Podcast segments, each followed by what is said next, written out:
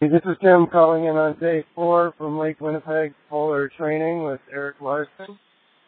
We had a great day yesterday, skiing in bright sunshine. It was pretty windy, though. The temperature had dropped overnight and into tomorrow, so it was quite a bit cooler, but we did okay.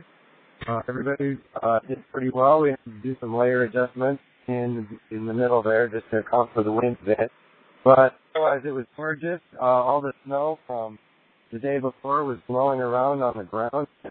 It made some really great scenery on the lake. Today, we're just getting up and going, finishing up breakfast. You can hear the stove here. It's overcast now. Temperature's about steady. So we're looking at a similar kind of day. Wind is still up a little bit. But everybody's doing great. We're having fun.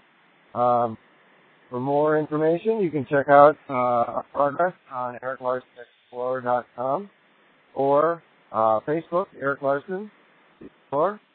And thanks a lot for following along. Talk to you tomorrow. Bye.